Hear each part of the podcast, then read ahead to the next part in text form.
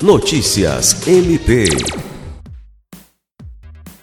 O Ministério Público do Estado do Acre, por meio do Centro de Apoio Operacional de Direitos Humanos e Cidadania e do Núcleo de Apoio e Atendimento Psicossocial na Terra, participou da última quinta-feira, 10 de março, de uma reunião ordinária do Comitê Estadual de Apoio aos Migrantes, Apátridas e Refugiados. O encontro, realizado por videoconferência, teve como pauta o informe dos resultados das reuniões ocorridas no Alto Acre, a instituição de uma comissão temática de trabalho do SEMEAR para a finalização do protocolo de atendimento, a discussão sobre a necessidade de apoio à interiorização das famílias de migrantes abrigadas, entre outras. A Procuradora de Justiça, Cátia Rejane de Araújo Rodrigues, que assumiu recentemente a coordenação do CAOP de Direitos Humanos e Cidadania e do Grupo de Atuação Especial em Contextos Migratórios, instalado no dia 17 de fevereiro, agradeceu ao convite e destacou que o Ministério Público